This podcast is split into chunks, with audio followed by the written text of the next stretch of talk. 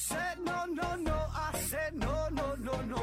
You say take me home. I said no, Perignon. You said no, no, no. I said no, no, no, no. No, no, no, no.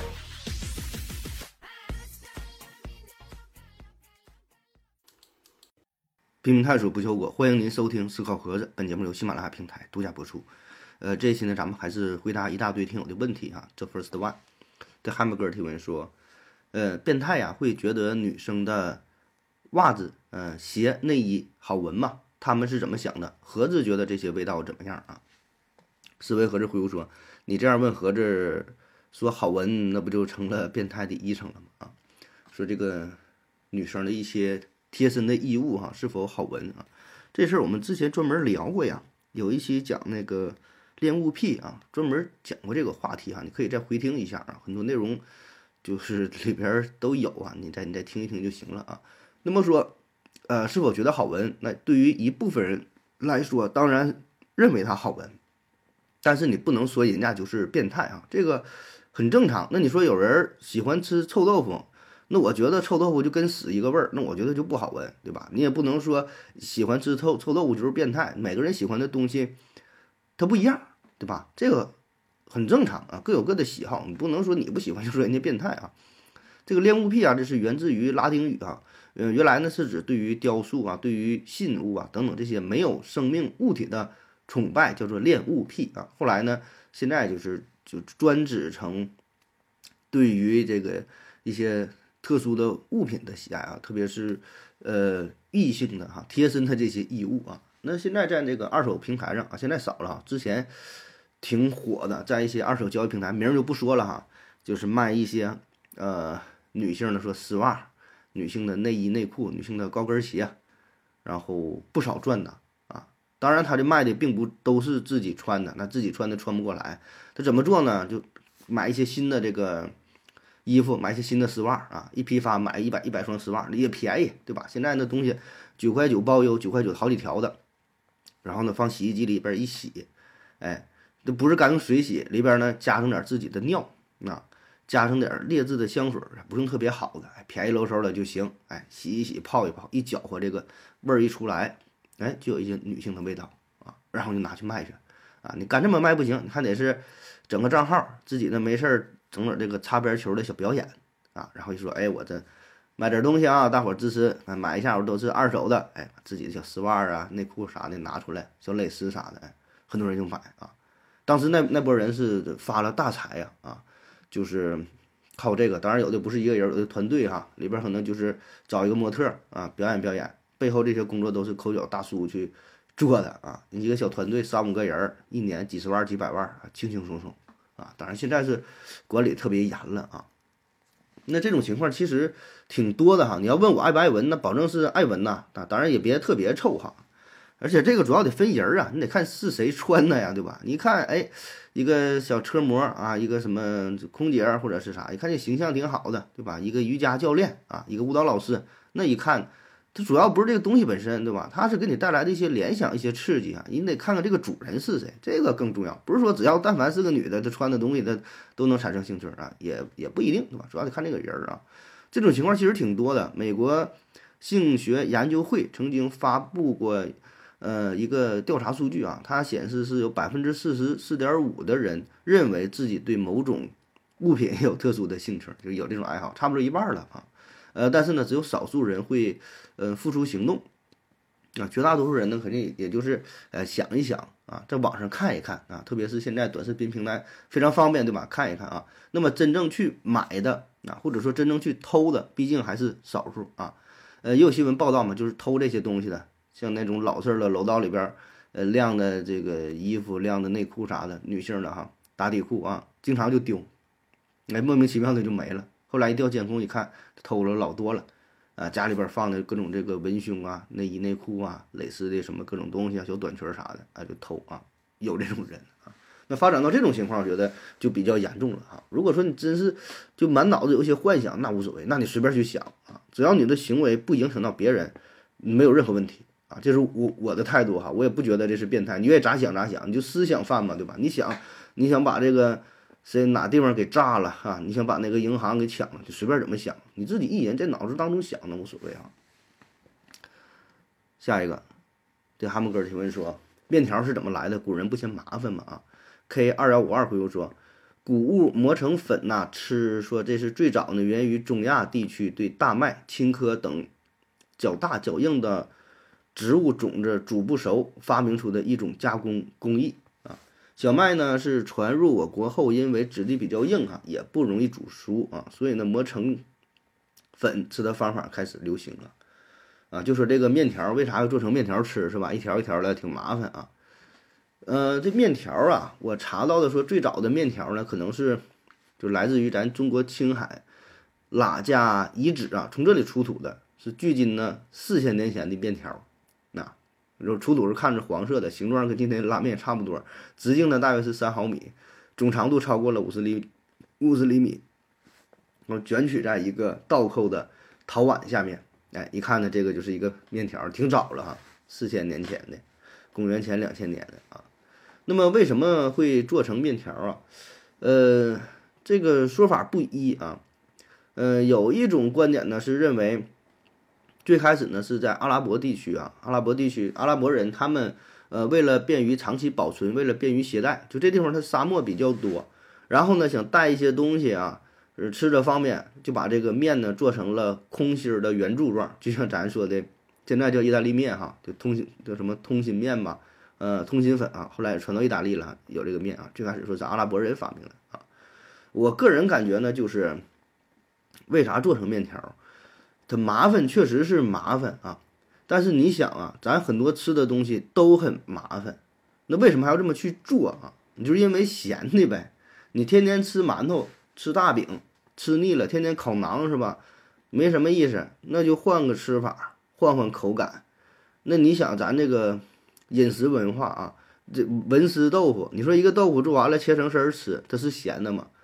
很多东西的追求的可能并不是呃有什么实用的价值啊。你要说都实用，纯实用的话，那你说吃东西，那直接煮熟了吃就完事儿了，不不必整个各种各样的做法，对吧？但是因为咸嘛，追求不同的口味嘛，做完之后一看，哎，挺好吃。那虽然都是小麦做的，你吃饺子、吃馒头、吃包子，那馒头和包子，你说都是面包的馅儿，它味儿还不一样呢，对吧？那都叫面条，你手擀面和这个抻面，和这个拉面和你煮的挂面那是什么面，它味儿也不一样，对吧？就追求不同的口感啊。以前做法比较单调，那只能从这个食材上入手啊。而且本身你做成面条的话，我觉得从物理学的角度来说，它有一个好处就是。呃，便于这个加热，对吧？你馒头的话，它一个实心的东西，你得蒸很半天，对吧？你饼的话是两面受热，面条的话，你抻成条了，它是四面八方都能受热，对吧？从这个烹饪角度来说，它受热更均匀、更快啊。不知道对不对哈？就瞎瞎分析啊。下一个问题说，喜欢用大火做菜和烤箱高温做菜啊，但是呢，酱汁儿经常高温就粘在了锅上，洗不掉。有什么好办法可以可以洗掉哈？呃，最好是不用洗碗，最好是不要用洗碗液的办法。二幺五二回复说，呃，用柠檬汁儿或者是炒浸湿卫生纸啊，贴上去几个小时再擦洗就容易多了啊。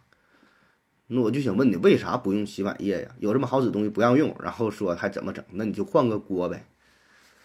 下一个问题，对哈姆哥提问说，能不能聊一下可证伪性啊？比如。天鹅只有白色，但是我们没有发现黑天鹅。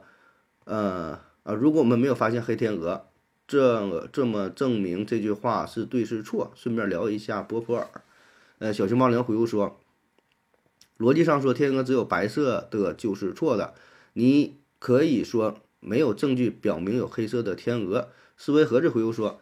单说存在上帝就无法证伪，说上帝在每个人的心里就可以说上帝是每个基督徒的心里就没有自设定命题。K 二幺五二回复说，只要发现一只不是白色的天鹅，就能证明所有的天鹅都是白的。这句话不正确，而观察大量的天鹅的颜色去验证是不是有其他颜色的天鹅，在证实中可以做到的。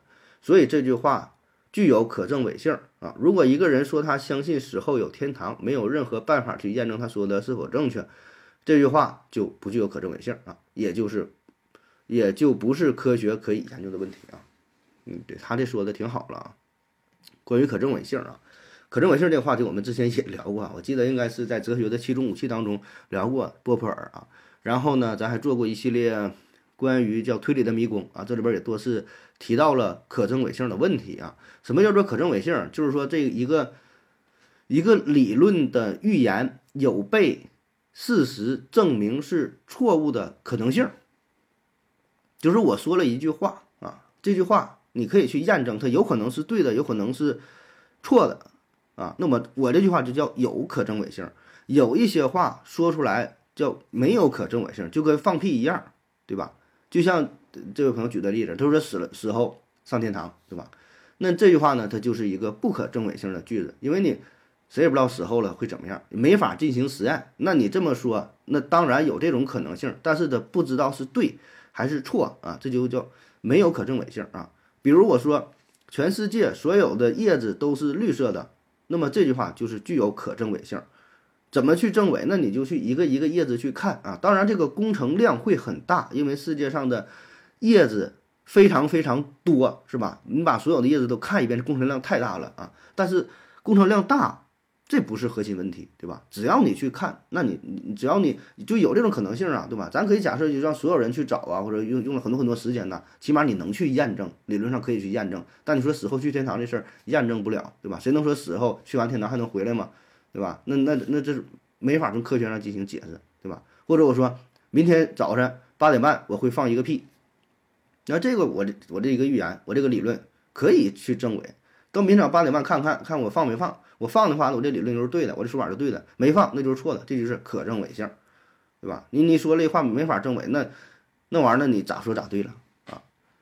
比如说哈，典型的例子呢，就是叫车库里的火龙嘛，车库里的火龙，说咱家车库当中有一个火龙啊，这个火龙呢是透明的，你看不到，它还会喷火，但喷出的火呢没有温度啊，跟这个呃室温是一样的，然后呢走路没有脚印儿，然后你也触摸不到。然后我就说有这么一个火龙，然后你想其他所有的可以就什么验证的方法，你说我得照个相，眼看不到，拍照能不能拍着啊？红外线探测仪能不能探测啊？那都探测不到，就是你所有你想的办法都被我否定了啊！你就完，我就说这里边有一个火龙，那我这就是跟放屁一样，对吧？你证明不了它呀，你证你证明不了它存在，证明不了它不存在，你偏说它存在，那你这事儿就不是科学所要讨论的。那俩人呢就搁这生拉硬抬杠一样啊！还有一个叫什么？粉色的小粉色的小象啊，啊，说每个人的这个头上都有一个粉色的小象在在飞行哈，但是我们看不到啊，或者说每个人的身后都有一个什么小象，完你一回头它又躲开你怎么的，就是这种事儿没法去印证啊。还有像飞天意面神教，我们也是讲过很多次了，对吧？我就说飞这个世界是飞天意面神教，呃，这个飞天意面神创造的，你说是上帝，你说是真主，你说是什么女娲娘娘造的？我就说是这个飞天意面大神造的，你能否定否定我吗？你能拿出证据不是吗？没有证据，对吧？所以这叫不可证伪性啊。那么所有这些问题讨论起来意义就不是特别大啊。当然可以讨论啊，可以脑洞大开，可以随便去想一想，而且这些话题也挺有意思的，是吧？但是呢，它就它不是一个纯科学理论上的问题了，对吧？就咋说咋有理的事儿。下一个，这秋日提问说：“请问盒子，如果移民呐，想去哪？为什么？”啊，关于移民的事儿是吧？这个就得看你从哪个角度去考虑了。如果说移民的话吧，嗯，是放开了随便去移民呢，不考虑这个经济的问题，不考虑说移民的难易程度呢，还是说的咱现实点去移民呢？首先我想到的就是移民的话吧，嗯，要不要跨大洲？就是说我移到。亚洲还是说去欧洲啊、美洲啊，还是去哪啊？因为如果跨大洲的话，你去其他的这个地儿之后，人家可能会把你当成异类。就这种事儿，可能在心理上，嗯，很难迈过这个坎儿啊。你在这地方不说是，呃，投让大伙儿投来异样的眼光吧，也总觉得就不太舒服。很难融入到这个群体当中，很难融入到这个文化当中啊。就是你移民第一代这个人，我觉得是挺难过的啊。那么你的第二代、第三代，可能慢慢的打小在这生长，可能会好一些啊。起码我想我是会有这种心理啊。当然我不是说，嗯，咱说像看怪物一样哈，看这个外国人来咱们这儿哈，但是就是还是不太一样吧啊。那考虑这个跨大洲的问题啊。如果说你要是移民，你去说移民到朝鲜、移民到韩国、到日本呐，甚至说到东南亚，哎也还好啊，就不是特别明显啊，起码外表上不是特别突兀。然后呢，就是说要不要去岛国啊？我不知道您各位是否去，就是某个岛上去那个旅游待过哈。反正我的心里呢就挺不安的啊。就像那有一年去这个新西兰，你说已经算是挺大个岛了，是吧？但就觉得，哎，就不是特别舒服啊。还有呢，有一年像去冰岛啊，甚至说去英国，你说就感觉已经是挺大的岛了啊。就包括是去澳大利亚啊，这已经它不是一个岛了，对吧？这叫澳洲嘛，它本身它就它就超出了岛的概念，但它呢孤悬海外，它跟整个这个亚欧大陆不是联系在一起，不不是连在一起的啊，所以呢，我心理上就觉得就没有安全感啊。那且不说更小的一些小岛了，你去这个夏威夷啊、这马尔代夫啊，去什么就是太平洋当中的一些小岛待着，那就更更受不了了啊，就是。心理上有点受不了。你想去这个斐济哈，去去哪去哪去瑙鲁啊，去哪待着？就是心理上觉得不安全啊。嗯，这种我可能就会被排除啊。再有呢，就是现实点儿的话，呃，考虑这个消费水平是吧？就是你是否能够承担得起啊？你像去北欧有一些国家，那消费水平就是比较高的话啊，嗯，这个钱的事儿是吧？你不像再去有一些贫困的地区，你你去那地方待，那你就是大爷啊！我觉得这个，嗯，是否需要考虑啊？当然，这要是非常现实的，还有这个移民的难易程度。那有些地方呢，移民就相对比较简单，相相对比较简单，对吧？欢迎你来移民啊，像加拿大呀、澳大利亚呀、新西兰呐等等啊，像什么还有哪希腊、马耳他什么的，是吧？像有些地方呢就非常难啊，你想移也移不了啊。反正你要问我说移民到哪，现在呢才移移啥民呢？就在咱大中国待着呗，多好啊，是吧？哎，愿意去哪呢？就是去哪度度假，待个十天半个月的，待个一两个月，然后再飞回来啊。哪哪哪好不如家好。下一个问题，嗯，这求职提问说，请问合着，哎，我才发现哈，你咋好久不提问了哈？最近又又又出现了啊。说，请问合着为什么家家有本难念的经啊？说世间呢，除了数学，便不存在其他完美的事物了吗？为什么？为什么家家有本难念的经呢？就是说，这个人呐，人生不如意呢，是要十之八九，是吧？每个人都有自己闹心的事儿，因为呢，每个人他都有欲望。就是你现在的生活，在别人来看。已经是相当之完美了，但是呢，你不会满足啊，你还会往上看。你说马云闹心不？你说这个埃隆·马斯克天天的过得闹心不？他也有他闹心的事儿啊。所以说，家家有本难念的经，这个难念的经呢不一样，各有各的经。是谁来着？莎士比亚呀，还是谁说？巴尔扎克、费尔巴哈呀，说什么的？快乐的家庭嘛，是都一样哈。不快乐的家庭，不幸的家庭是各有各的不幸，对吧？就是说，你这个好的家庭，它保证这几点，比如说这十点做到了，叫一个叫一个快乐的家庭，好的家庭啊。这十点是什么？我就随便说的十点，不是说真十个，可能更多哈。第一个，你有经济基础；第二个，呃，感情得和谐；嗯，第三个，什么什么夫妻恩爱；第四个，孩子学习好；第五个，啊，这这个别找小三儿啊；第六个。这个父母就怎么怎么样啊？第七点什么？就是这些点都做到了，这是一个好的家庭。但是这些这十点当中有一点没做到，那你这就是一个不幸的家庭，你就觉得这是一个难念的经，对吧？所以大概率来说，那完美的保证是少的，保证是有点问题。你家里没有钱，没有钱的话，两口子吵架，对吧？一有钱了，那男的那就学坏，是吧？嗯，这玩意儿你这很难说所有的都按照你的预想啊。而且说每个人呢的理解是不一样的。你说这个世间除了数学就不存在其他完美的事物了吗？你说这个完美是吧？你说啥叫完美？有绝对的完美和有相对的完美，对吧？你这个就很难去定义。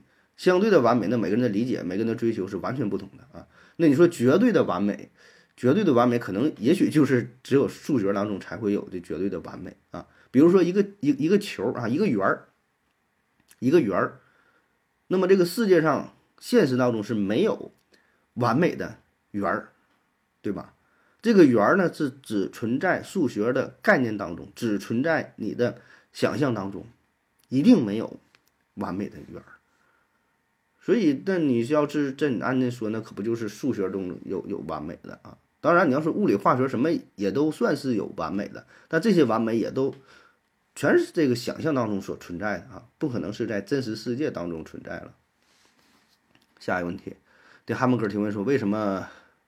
巴黎 PSG 一直赢不了拜仁，到底差在哪？巴黎 PSG 是啥玩意儿啊？就不看足球啊，不太懂啊。巴是啥？圣日耳曼呢，还是什么呀？真不了解。大巴黎啊。KMJH 提问说，为啥现在不怎么提“一超多强”这个词儿了啊？“一超多强”是吧？“一超多强”这词儿，话说。我感觉在我上学那阵儿还经常提呢哈，那所谓的一超多强，一超就是美国嘛，超级大国，多强呢就是多个强国啊，也包括一些联盟啊，像这个中国对吧？中国、日本、呃德国、俄罗斯、印度也算一个吧，反正一些国家，还有这个欧盟放在一起是吧？叫一超多强啊。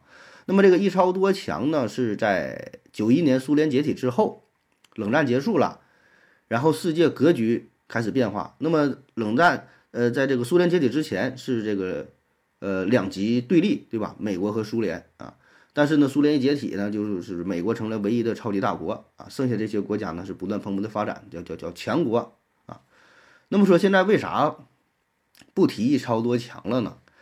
你想一想哈，这词儿说谁提呢？提完有什么好处呢？啊，你看咱中国，咱中国的说法是。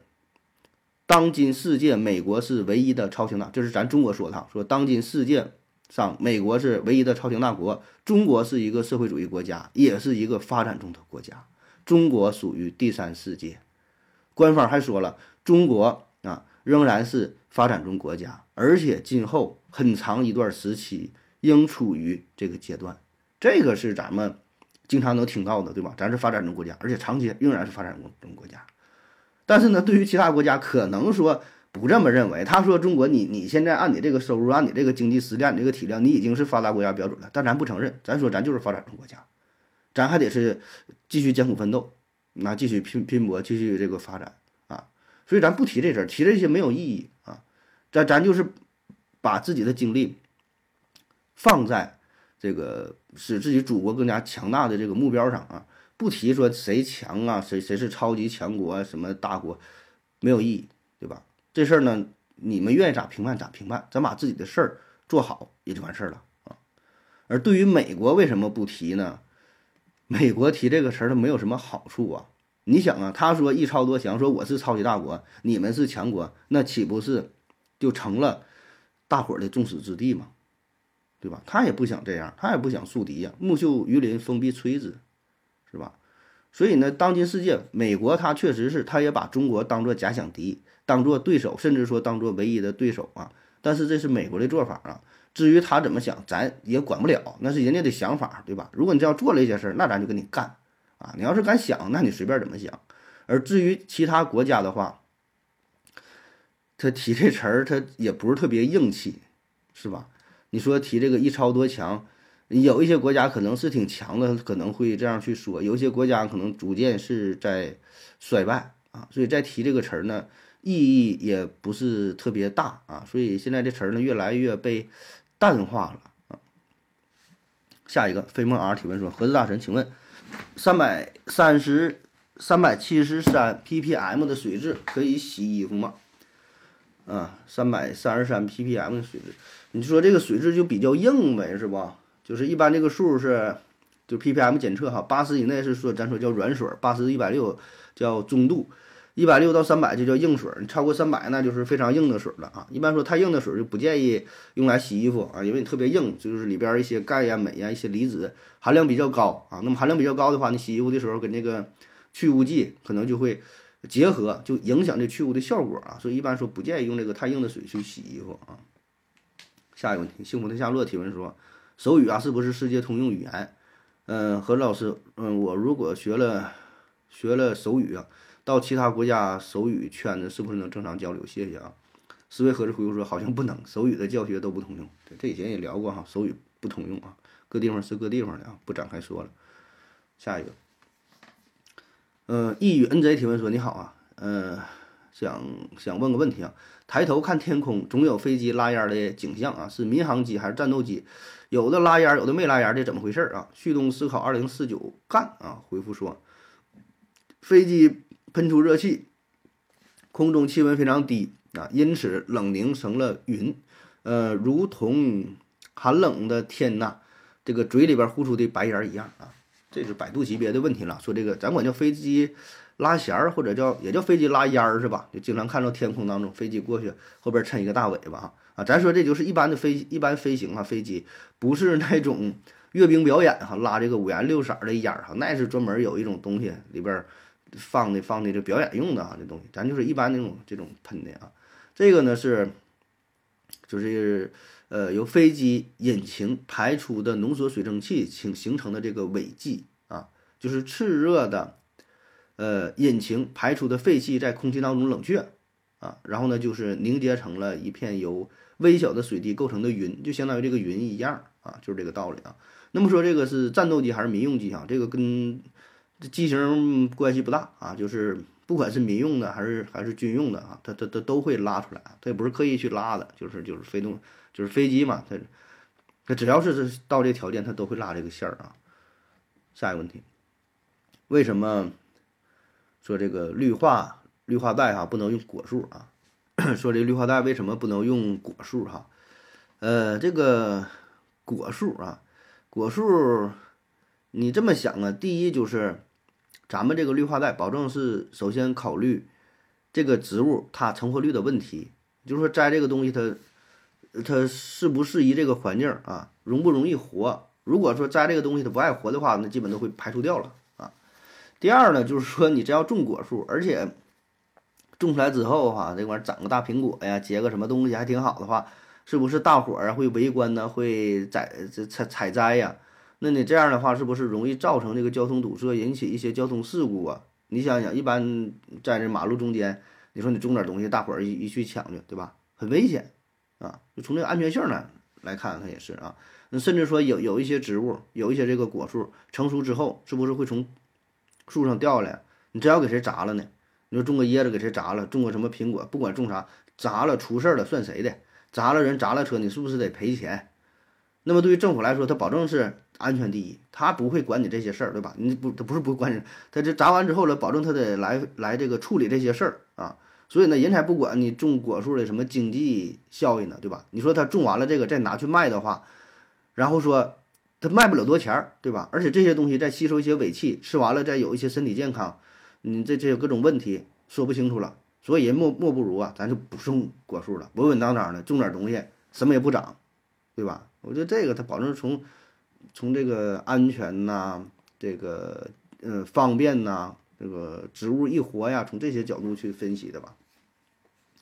下一个问题，对汉姆哥提问说：中国刑法第三百六十四条说，传播淫秽的书刊、呃影片、呃音像、图片或其他淫秽物品，情节严重的，处两年以下有期徒刑、拘役或管制；组织播放淫秽电影、录像等音像制品的，处三年以下有期徒刑。拘役或管制啊，并处罚金；情节严重的，处三年以上十年以下有期徒刑，并处罚金。制作、复制淫秽电影、录像等音像制品，组织播放的，依照第二款的规定从重处罚。也就是说，在中国看黄色的东西违法嘛？中国的黄色网站都是违法的嘛？我和同学一起看，就是我们都违法嘛？怎么理解这段话啊？K 二幺五二回复说。法律不是说了吗？传播违法，自己看又不是传播，自然不违法啊。制作和播放违法的只限于电影、录像和音像制品，你上网看又不是电影、录像、音像制品，怕什么？呃，然后他说我上网看不就是网站传播吗？那网站就是犯罪了。你这个看看这字儿，看这个刑法，看重点呢。人这几个这几个这几句话开头你咋说？你叫传播这些东西。还有是组织播放这些东西，制作和复制这些东西那是违法的，没说你看这个东西是违法的。比如说你搁网站你看这个东西了，人没说你没说不让看，对吧？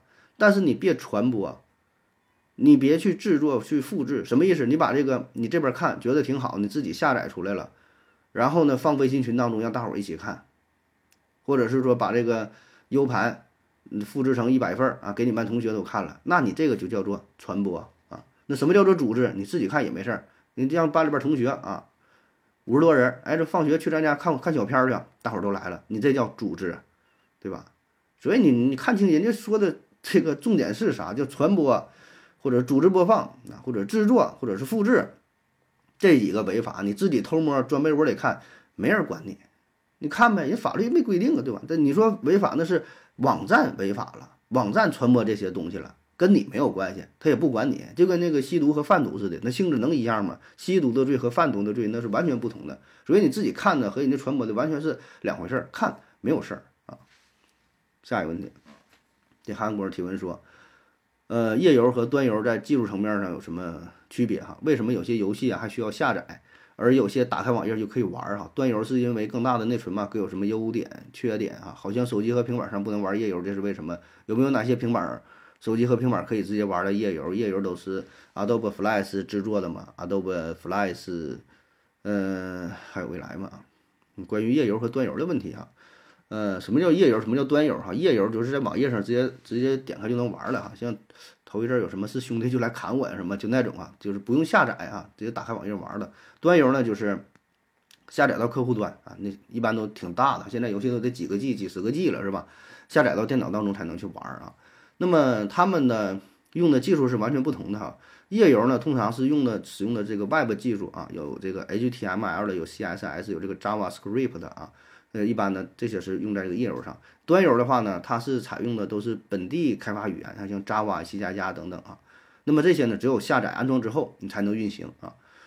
所以呢，正因为如此哈，这两个游戏的体验呢也是完全不同的啊。就是你想啊，你能下载呀？你下载之后，这游戏资源非常大呀，里边的图片呐、音频呐、视频呐等等哈，这都储存在当地的电脑上，储存在文件夹里边啊。而这个页游呢，它是直接。就是网络加载的资源啊，它不不需要下载，所以它带来的游戏体验完全不同啊。你端游的话，保证有着更高的图像的质量，更加的游更加好的这个这个游戏的性能，是吧？然后呢，还有更多的，反正就是好玩呗，是吧？嗯，那么对于电脑要求也挺高，对吧？你这内存得得大，然后更好的 CPU、GPU 啊。但一般端游的话呢，你不用这些东西了，是吧？你你也不用下东西，人家那边直接就呃都处理好了啊。但你玩的体验那就就就不行呗啊，然后说手机和平板为啥不能玩页游呢？一般的这些移动设备它是不支持 Adobe 这个 Flash 的啊，那很多页游呢都得是都是用都得基于这项技术啊。那么你手机和平板不支持就不行，只有这个电脑它它它它才行哈。但是现在这个移动的浏览器已经开始支持 HTML5，那么很多页游也都采用了这种技术哈，代替了原来的 Adobe Flash 啊。所以呢，你说它是否还有没落了，还怎么还有未来吗？这玩意儿看人家以后怎么去改革呗。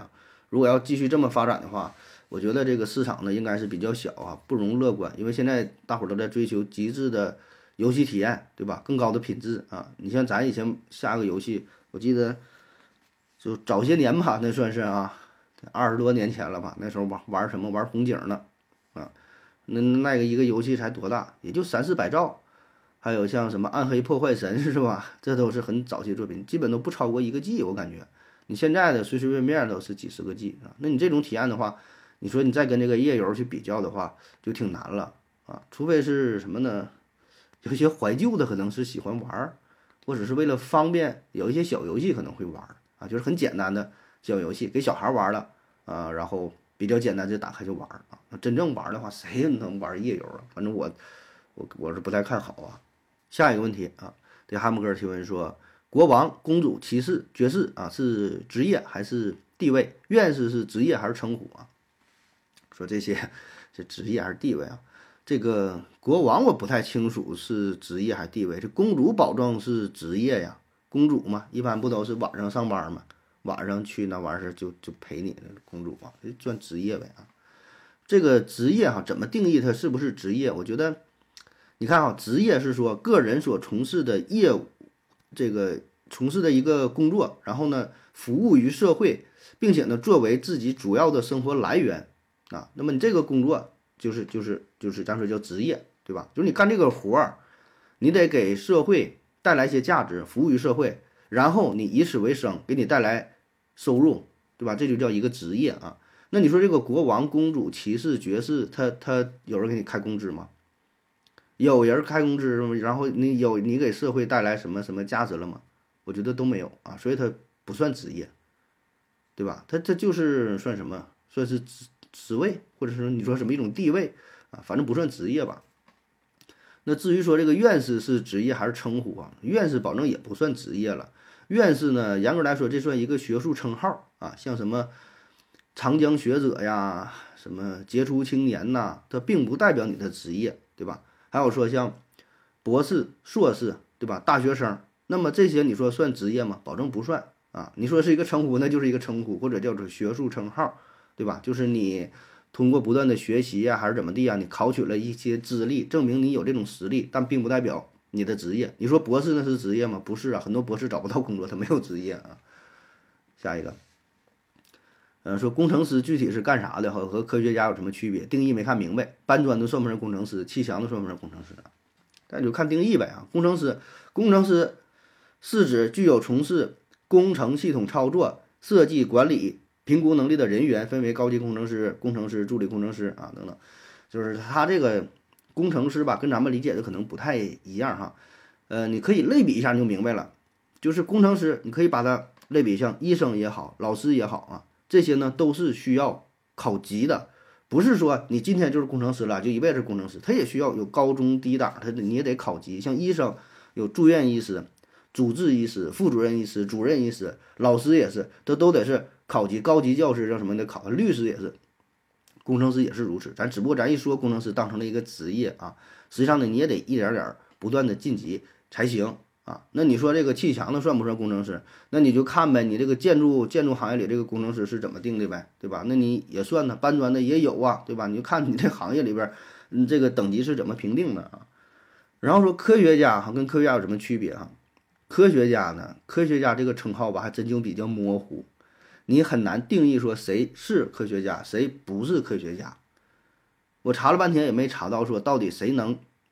就是哪个机构、哪个组织，还是说某个人哈，能评定说张三就是科学家，李四就是科学家了？没有啊，就是这是很很模糊的，不像是说院士对吧？什么中国什么科学院呐，中国工程什么工程院是吧？或者是说还有什么？你说工程师，刚才说工程师那都是考级的，有证的啊。科学家那没有，科学家他泛指说从事科研的人员，然后呢？他得有一定的知名度，对吧？是一些大佬啊。你说爱因斯坦，这保证是科学家，但你有科学家证吗？拿什么证明是科学家？没有，啊，就是一个默认的啊。所以呢，咱一般说这院士什么的，你说像袁隆平，那保证是科学家，对吧？那你像或者说一个什么，不好举例子哈，就说一个不那么有名的人，你也听过，但是创造价值不是那么大，你说的是不是？那就我觉得存在争议啊。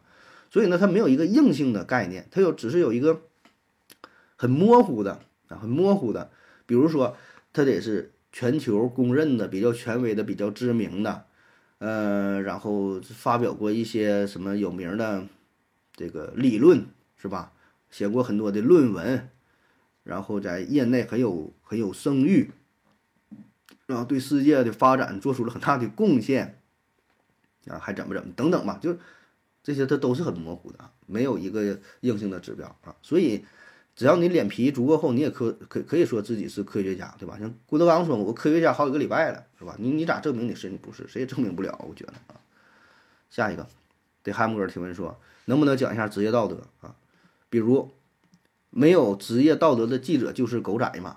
这这保证不是啊！职业道德跟狗仔没有任何关系，我觉得哈。说这律师帮坏人辩护，可以为了啊让他减刑哈，或说谎啊，或者是污蔑他人嘛。”这已经不是道德的问题吧？比如记者跟踪偷拍明星不违法吗？K 二幺五二回复说，职业道德是指特定职业要遵守的行业普遍、行业领域普遍认可的道德规范，如医生认真对待医务工作，不为了牟利随便降低诊疗质量。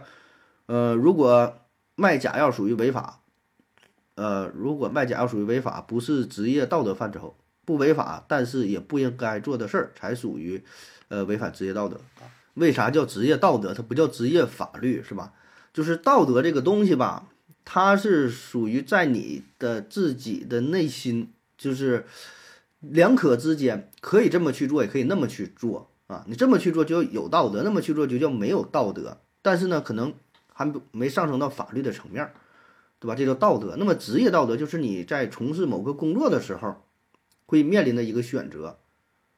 那你说这个什么狗仔队儿哈？我觉得这个跟跟这个道德没有任何关系。你狗仔队偷拍或者怎么的呢？那你是触犯个人隐私，那你就是犯法了，并不是道德的事儿啊。不是说没有职业道德的记者就是狗仔，也不是说有职业道德的记者就不是狗仔，他俩没有没有直接关系。然后至于说这个律师帮坏人辩护这个事儿啊，这个也是一个呃争议很大的问题哈。那作为我个人啊，我是支持为坏人辩护啊，因为你这里所说的坏人，只是你以为的坏人，对吧？你怎么知道他是坏人？在法官给他定罪之前，他叫做犯罪嫌疑人，你没法给他认定啊。所以我们才需要律律师去辩护，才需要去调查，才需要去研究。如果这个事儿非常明了了，那还需要去辩护吗？是吧？那还需要去什么审判吗？审判这个过程就叫真理越辩越越明，对吧？所以他只只能叫犯罪嫌疑人，而不叫坏人。而且就算是大伙儿眼睁睁都看着，就是这人就是他杀的啊，这火就是他放的，这事儿就是他做的。那么这个背后有没有其他的原因？有没有内幕？对吧？这些我觉得是我们应该去调查的啊。那么这个例子可能还不太好啊，那咱再再说一个非常明显的，就是医生的例子，就是说这个死刑犯。死刑犯，他要被执行死刑了，但是还没执行死刑之前，他生病了，救不救？一种观点是，这死刑犯他都马上要被枪毙了哈，杀人本身就罪大恶极，那还救个屁，是吧？你救他还浪费医疗资源，那就应该是他妈疼死才好呢，是吧？不管。另外一种观点就说的，那你医生的话，救人这是你的本职工作，那就应该救啊。所以这个事儿。我觉得这个是争议更大的哈。那么作为我个人来说，首先我的观点我是这个遵照法律。如果法律规定说医生应该去救这个患者的话，那我就去救。医生说不需要救，那我就不救。咱保证是遵纪守法，对吧？看法律规定啊。那么至于我个人来说的话，那我觉得作为医生，那你就应该救，因为你医生的职职这个职责就是这个救死扶伤，对吧？就是把这个人给救活了，而并不考虑他是好人是坏人，是男人是女人，是大人是小孩，是什么都不是你考虑的点，对吧？你需要考虑的只是说把这个人给救活啊。当然，如果上升到这个职业道德这个层面吧，这里边 就是 有很多细节性的东西，就是你救这个人吧，你是使出浑身解数、全力以赴的去救这个人，还是说非常敷衍的去救一下呢？对吧？这种两种方式啊，带来的结果那是完全不同的呀。这些那都是在你的一念之间，别人可能看不出来。所以呢，就是如果个人来讲的话，那我就是觉得应该应该去救，应该是就是全力以赴，对吧？就是你干这个活儿，你就把这个事儿给做好，这是你的本职工作，别的咱不管。就像说这个。叫什么了？军人是吧？以这个服从命令为天职啊，让你去杀人你就杀人，让你去把这个国家灭了就灭了，不要问为什么，不要问什么原因、什么后果、怎么怎么的，不要去管啊。反正我就是这种非常机械的这种想法啊，保证不对啊，因为这个本身就存在争议嘛，没有对错之分，就是个人理解不同啊。这就是我对这个呃什么职业道德的这个这个理解啊，就是把自己的事儿做好也也就 OK 了啊，别的咱也不去过多的过问啊。下一个问题，对汉姆尔提问说：如果从小养一个残疾的宠物，比如说视力、听力有问题，是不是这样的宠物从性格上来说攻击性就比较小？嗯嗯，我觉得是。下一个问题，对汉姆尔提问说：今天呢，盒子聊了什么叫有意义哈？我觉得有意义就是对社会发展和科技发展有好处，这样定义不对嘛？啊，小熊猫来回复说：不对呀，有坏处做个反面典型也有意义啊。啊，又聊到了关于意义的问题，呃，就是说什么才叫做有意义哈？呃，你这个说法当然对呀，很有道理呀，啊，对社会有发展，对科技发展有好处，这些有意义，对吧？当然是有意义的啊。但是说，嗯，这并不是，就是怎么说，用标准答案呢？每个人理解都完全不同啊。你管这事儿叫有意义，那我想问问，你说这个第二次世界大战，它对社会有没有意义，对吧？这死了这么多人，有没有意义？那你要往好处分析，也有意义啊，是吧？就是这个事儿，它不是很简单的，像你理解的说，这事儿就是促进社会发展了，就是带来科技的发展了，它还有很多负面的作用啊，很多事情呢就是很复杂的事儿。那咱再举个极端的例子，你说我有这么一个人啊，出生之后每天就是吃，吃完就是睡，就这一辈子就这么过的，就是靠他爸他妈养他，就是一个叫什么宅男。就是一个什么巨婴，吃完睡，睡完吃，也不学习，什么也不干。你说他的人生有没有意义？那按照你这个说法，那他就没有意义，对吧？没对社会发展做出任何积极的作用，也没促进什么科技都没有，一天就是吃睡，浪费粮食，造粪机器，他有没有意义？那你觉得没有意义？那人家说也有意义啊，人家体验了，就是他有他对生活的理解，他对这个世界的理解。他觉得自己是有意义的，你并不能否定人家的意义，啊，所以每个人理理解不同啊，这个随便去定义，就是，嗯，一旦你定义了之后，你觉得怎么做是有意义的，那么你就为之而努力，对吧？那那你这样的人生就你就快乐呗，对吧？你能知道什么叫做有意义，还能为之而奋斗的话，那你这样生活就挺好啊，就怕你。你不知道什么是有意义的，或者是知道什么有意义的，但是又不想去努力去做，那你就会很挣扎、很矛盾、很犹豫，是吧？很拧巴啊！那这就随随随便吧，看你自己觉得啥叫有意义，啥叫没有意义，对吧？你有人觉得我就要收集石头，我把世界上什么各种地区的石头收集在一起，我我他说这叫有意义。有人说我要吃遍世界的美食，对吧？有人说我要去一遍世界所有的国家，有人说我要去跟世界上各个民族的女孩都睡一觉。就是他自己定义的这个意义啊，那就各种各样了。嗯，有人和人之间这事儿就差别太大了啊。下一个，对汉姆尔提问说：如何定义文明和历史啊？明明尧舜禹之前呢，就有人定居在中国的土地上，为什么普遍认为中国历史或者说文明是从呃尧舜禹或者是商开始的？是因为之前没有记载嘛？啊，那保证是有之前保证是有人啊，那之前没有人儿的，那你要这么往前倒的话，那老早以前就有了，是吧？那上时候那时候还有还有原始人，还有什么猩猩啥的呢？思维何志福说，文明的三大标志啊，青铜制品、城市文字啊，所以原始人不称之为文明啊。啊，就说这个文明的事儿啊，那这也是就定义的事儿呗哈。什么叫文明？文明是人类社会发展到一定阶段的产物，文明呢是以文字的发明。单偶制家庭的确立和阶级的产生作为标志啊，是人类或达到智慧水平之形式的存在的形式和存在状态，是一种具有较高文化水平的存在形式啊，这是定义啊。那么一般来说呢，它有这么几个标准，就像刚才这位朋友说的，像什么呃青铜制品呐，这个城市的形成啊，文字啊，这些都是一个硬性的指标，就是在业界。人家专门研究这个文明、研究文化的啊，这帮人就是这么给定义的。你没有这些东西，人家就不认为这个是文明。就比如说这个城市，城市啊，就是发掘出的这遗址当中应该有城市。如果你这个原始的部落非常小，它没到城市的规模，人非常少，那它就不算。比如说你这得要求五千人以上，你说你这个城市就十个人。那人说那就不叫城市，规模不够，那你就不叫文明。第二个，像这个文字啊，这也是这也是就是这这就是最最最严苛的一个指标啊。一直都说嘛，就是尧舜禹之间，尧舜禹这个时候说的，为啥没有文明？就是找不到这个字儿嘛。你想啊，如果一个文明没有文字记载的话，这个好像是有点说不过去，对吧？你没有文字，那么人类的思想啊、文化呀这些东西就没法累积、没法保留、没法传播，只能是口口相传。啊，所以这个文字也是一个硬性的指标，还有像其他的一些，呃，这个礼仪性建筑啊，什么叫礼仪性建筑？就是这个地方盖了一个房子，盖了一个什么东西啊？这个建筑不是为了生活，不是为了住人的，啊，而是有宗教的性质或者是什么政治的目的啊，它很复杂。就像那个金字塔，那你说金字塔是住人了吗？不是住人了，对吧？它是埋人了啊。你说它有这个宗教仪式、宗教的性质，所以这个，那你你去埃及旅旅游一看金字塔，看这个狮身人面像，你觉得哎，这是一种文明，对吧？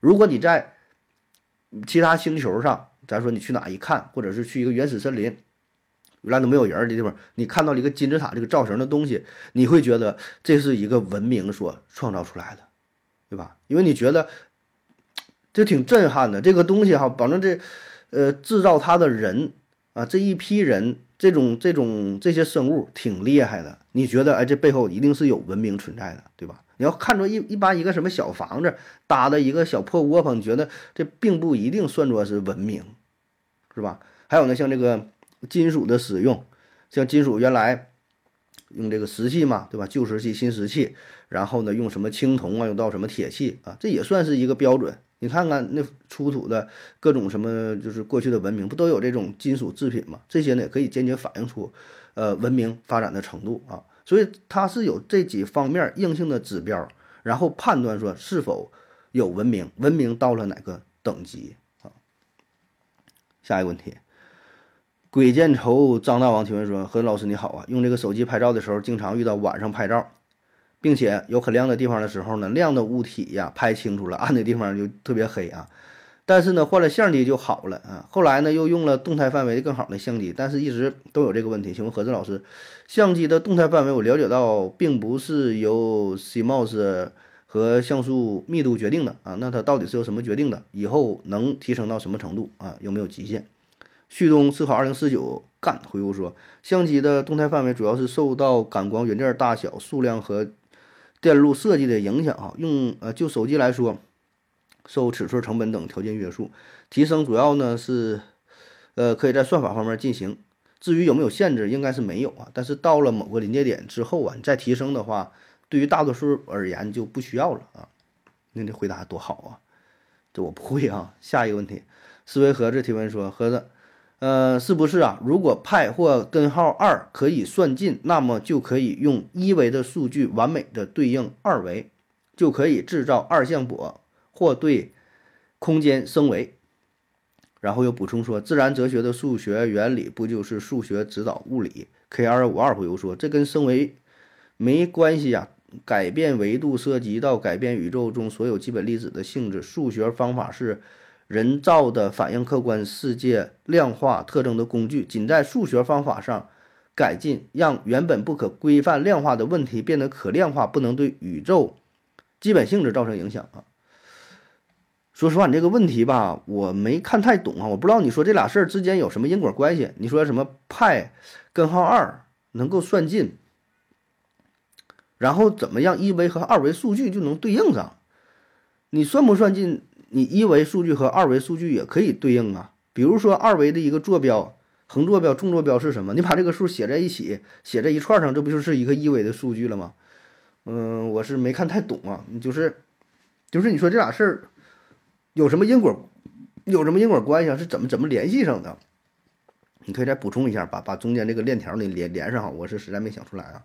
下一个问题，思维盒子提问说：为什么很多宗教都有戒律，但又说呢？呃，不持戒不影响修行啊？啊，啥叫持戒哈？持戒呢，就是说你要遵守这个戒律啊，遵守这个要求，嗯，不能喝酒啊，什么不能吃肉，不能杀生啊，不能骗人，怎么怎么地的啊？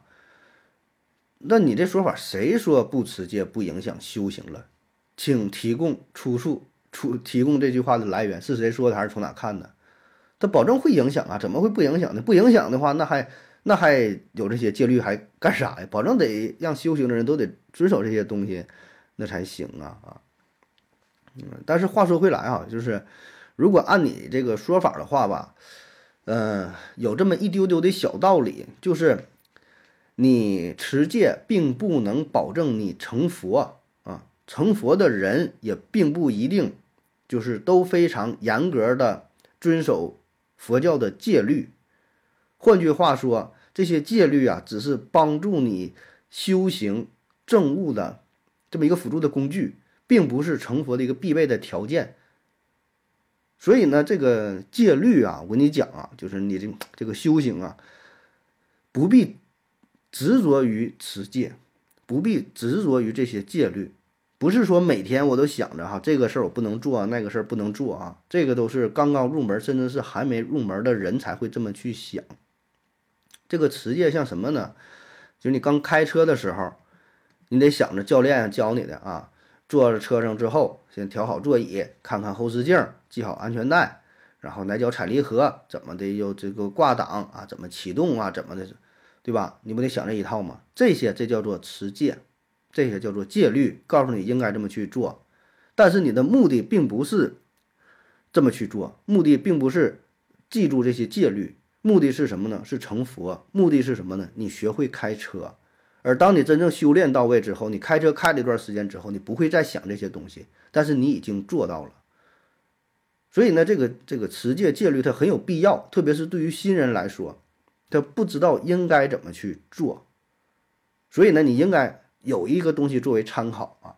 但是你真正成熟了之后，你可能有些时候犯了一些戒，就是开车的时候，你可并不并不一定每次都这么去做啊，直接二档起步了可能。你说行不行？那可能也行啊，偶尔这么做也行，是吧？所以有有一些做的不是规范的也行啊，但是你不能总这么去做啊。所以这个可能是你说的这个意思啊，说不持戒不影响修行啊。但是这句话呢，千万不要误解啊，不要学的像那个什么济公和尚啊，又什么喝酒啊，又什么吃肉什么的，这是不一样的。你没达到他那个档次啊，你看到的只是一个非常肤浅的表面的现象啊，你修行还是远远不够的啊。下一个问题啊，下一个问题提问说，为什么炒菜的时候，呃，放盐呢？只要翻炒一翻，菜肴马上就咸了，而且味道会很平均。是炒菜不是汤哦啊，菜也有很少的油，基本没有液体，但是盐的咸味是怎么扩散的这么快这么平均的？那你是没吃过搅拌不均匀的菜啊？他保证得是。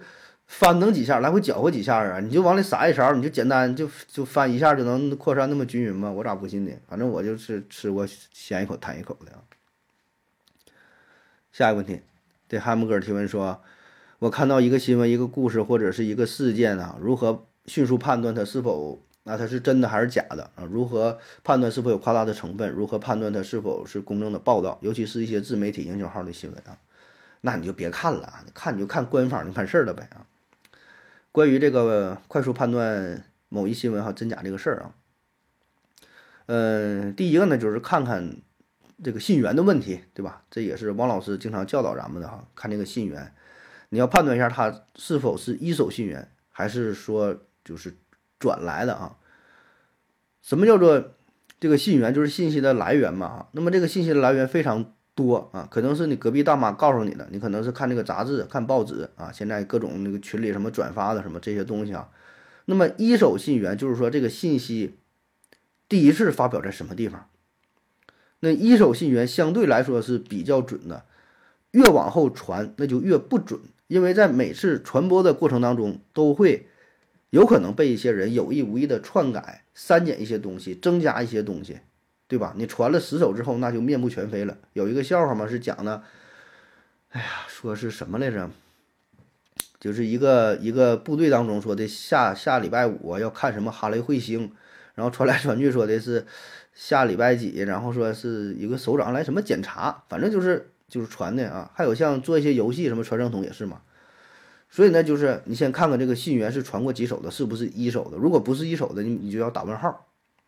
当然，这个一手信源的可信度是非常高，并不意味着它绝对就真实啊。因为你第一手的这个信源发出信息，这个人可能他就看错了，或者是故意是在骗你，对吧？要么傻，要么坏啊。那么至于说这个信源等级啊，这个王老师也说过，是是分不同的等级，最高的是什么国际组织的书面材料啊，然后是一些科技权威的什么杂志，像是 Nature Science，呃，还有什么 Cell 啊，还有像。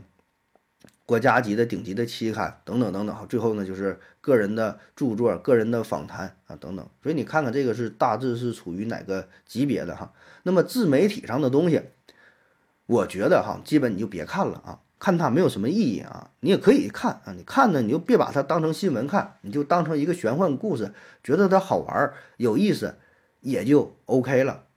对吧？你就你要真想看，你就看一些国家权威平台发布的，你天天等着看看新闻联播，对吧？看看人民网，看看这些东西。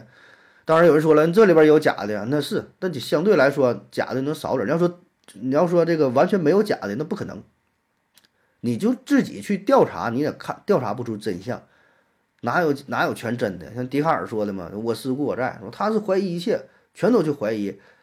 但你说你能怎么办？你对这个世界充满了怀疑，然后怎么办？你不还得活着吗？不能凡事全都去你让你自己去调查。第一，你没有这个时间；第二，你没有这个精力；第三，你没有这个能力。